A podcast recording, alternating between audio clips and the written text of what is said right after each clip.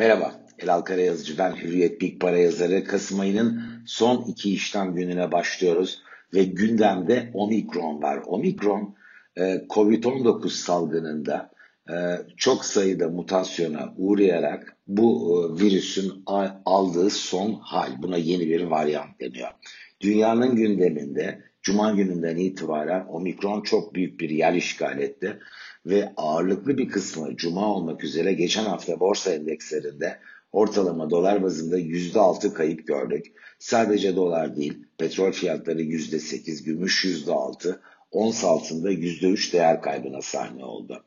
Peki ilk kez mi bir varyantla karşılaşıyoruz? Aslında gündemde yer edinen, fiyatlamalarda etkili olan bu geride bıraktığımız iki yıla yakın sürede Delta varyantı, Kolombiya varyantı gibi farklı manşetlerle de piyasalar karşılaşmıştı. Cuma günü gerilime neden olan faktör, Dünya Sağlık Örgütü'nün ilk Afrika'da tespit edilen bu Omikron varyantına endişe verici sınıfta kabul etmesi ve acil toplantı kararı alması.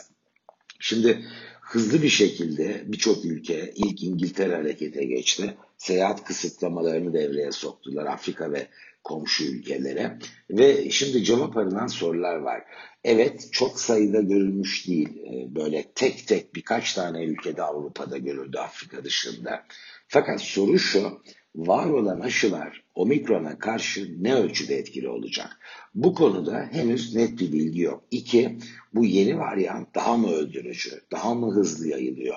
Bir takım ön bilgiler olsa da e, sağlık kuruluşlarının yaptığı açıklamalar hızlı bir şekilde testlere başlandı. Ancak test sonuçlarının iki hafta içinde alınabileceği yönünde. İşte bu belirsizlikte eyvah salgında yeni bir aşamaya mı geçiyoruz? Ekonomik aktiviteyle ilgili kış dönemindeki geçici etkisi sanılandan daha mı kuvvetli olacak? iki bin yirmi iki ile ilgili ana senaryo tehdit altında mı? Çünkü hatırlarsanız ana senaryo iki bin yirmi iki yılında ilkbaharla birlikte salgının yumuşaması, yaz aylarından itibaren sona ermesi, dünya ekonomik e, aktivitesinde de iki bin yirmi iki ikinci çeyrekten itibaren yeniden bir canlanmanın görülmesiydi. Bu e, regülatörlerden de gelen, sağlık kuruluşlarından da gelen tüm açıklamaları birleştirdiğimizde ortak paydaydı. Şimdi bununla ilgili böyle çok keskin elbette yanıtlar üretmek güç ama benim tahminim kısa bir süre ötelenmesine neden olsa da en kötü senaryoda ben ana e, profili e, bu Omikron varyantının da değiştireceğini zannetmiyorum. İşte piyasalar ilk refleks fiyatlama diyebileceğimiz bölümde ki Amerika'da şükran günü nedeniyle e, bir buçuk gün işlem olması e, ve o e, yarım gün işlem günü olan Cuma günü de Türkiye saatiyle yirmi birde kapandı e, Amerika. Çok düşük hacimle bu işlemlerin gerçekleşmesi satışların da sert olmasında etkili oldu. Geriye dönüp baktığımızda biz kovid on dokuz ile ilgili ilk fiyatlamayı, ben buna ana deprem diyorum finansal cephede. Hatırlarsanız iki bin yirmi Şubat'ın son haftasıyla Mart bütününde görmüştük. beş haftada borsa endeksleri yukarıdan aşağı otuz dokuz yüzde otuz dokuz kayıp yaşamışlardı.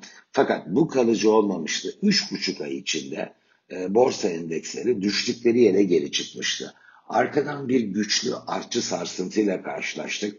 Bu da Ekim iki bin yirmi, neredeyse bir sene önce. Yine kış mevsiminin yaklaşması, yine Delta varyantı ile ilgili haber akışı. Bu artçı olduğu için daha sınırlı kaldı değer kaybı. yüzde on dörtlük bir e, yukarıdan aşağı en noktalarına baktığımızda borsa endekslerinde kayıp gördük. Fakat borsaların düştüğü yere geri çıkması e, sadece üç buçuk hafta sürdü. Çok hızlı bir toparlanma. Şimdi bu e, Omikron manşetiyle yaşanan geçen haftanın kaybını e, birleştirdiğimiz zaman parçalarda yukarıdan aşağı yüzde dokuz kadar bir kayıp görüyoruz ve bu bir önceki artçının neredeyse üçte ikisi. Şimdi Asya bu sabah olumlu başladı. Çok sert değil, çok keskin değil. Fakat pekala arkasının da gelebileceği bir değer artışı var. Ve bana bu artçının da e, yukarıdan aşağı yüzde dokuzla sınırlı kalmasının mümkün olduğunu düşündürüyor. Ama bunun gerçekleşmesi için elbette haber akışının destekleyici olması lazım. Ne arıyor piyasalar? Bir kere credible görülen noktalardan e, var olan aşılar Omikron üzerinde etkili veya işte Omikron'un öldürücülük, öldürücülük düzeyi daha zayıf gibi, o tamam o zaman denilecek tatta bir haber akışı gereksiniyor. Buna işaret eden her türlü gelişme muhtemelen güçlü pozitif piyasa etkisi yaratacaktır.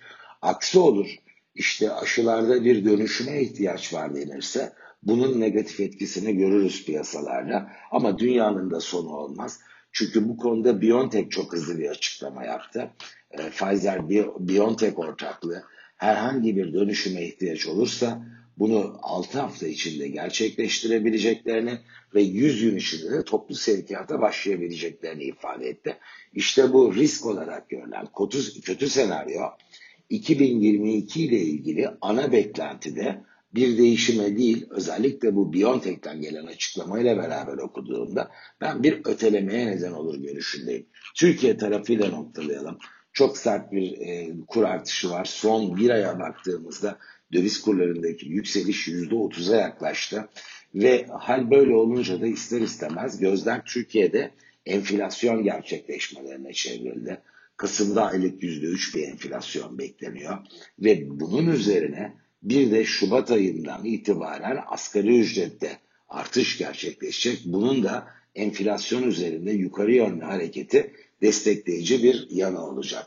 Bütün bu parçalar bir araya geldiğinde Türkiye'nin enflasyondaki e, yükselişle birlikte iki bin yirmi iki yılı içinde ekonomik aktivitede umulandan daha geride kalması riski masaya gelmiş oldu. Alternatif piyasalarla geçen hafta gerçekleşen kuvvetli kaybı da göz önüne aldığımızda e, Türkiye bir süre yabancı ordinalarında en tercih edilenlerden biri olmayabilir ve tıpkı döviz cephesinde olduğu gibi borsada da yerel tasarruf sahiplerinin kararları fiyatlar üzerinde daha etkili olabilir.